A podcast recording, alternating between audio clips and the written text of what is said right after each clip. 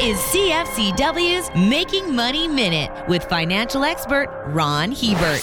Uranium's future looks very exciting. Fourth generation reactors are designed to be twice as energy efficient as today's nuclear power plants and 15 times more so than wind or solar. If theory can be turned into reality, this low cost source of abundant energy could potentially be available within a decade. China and South Korea build nuclear plants on schedule and on budget, but they're the exception. In the West, our attempts have led to cost overruns and delays that are often four times more than original estimates. Until we can get our act together, all these exciting plans will never get off the drawing board. For more information, listen to our Making Money show hosted by Ron Hebert and Gord Whitehead at letsmakemoney.ca or cfcw.com.